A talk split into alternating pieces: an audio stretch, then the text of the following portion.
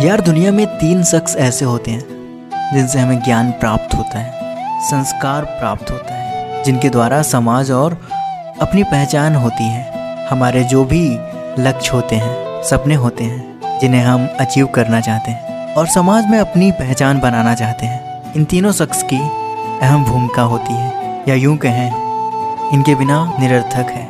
तो आइए मैं रूबरू कराता हूँ उन तीनों शख्स से आपके जहन में भी आ रहे होंगे, ये ऐसे तीन लोग कौन हैं?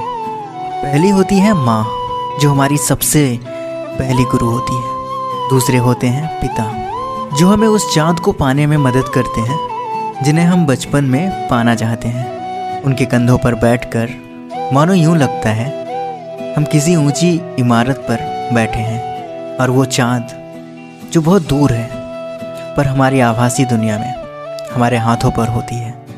और वही पिता हमारी उंगली पकड़कर स्कूल तक ले जाते हैं और वो तीसरा शख्स हमारे गुरु होते हैं। जिनकी उंगली पिता के कंधों से उतरकर थाम लेते हैं। इन तीनों का हमारी ज़िंदगी में बहुत ही ज़्यादा योगदान होता है।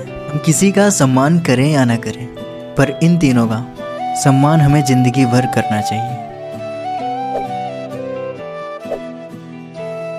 धन्यवाद दोस्तों, मिलते हैं अगले वीडियो में।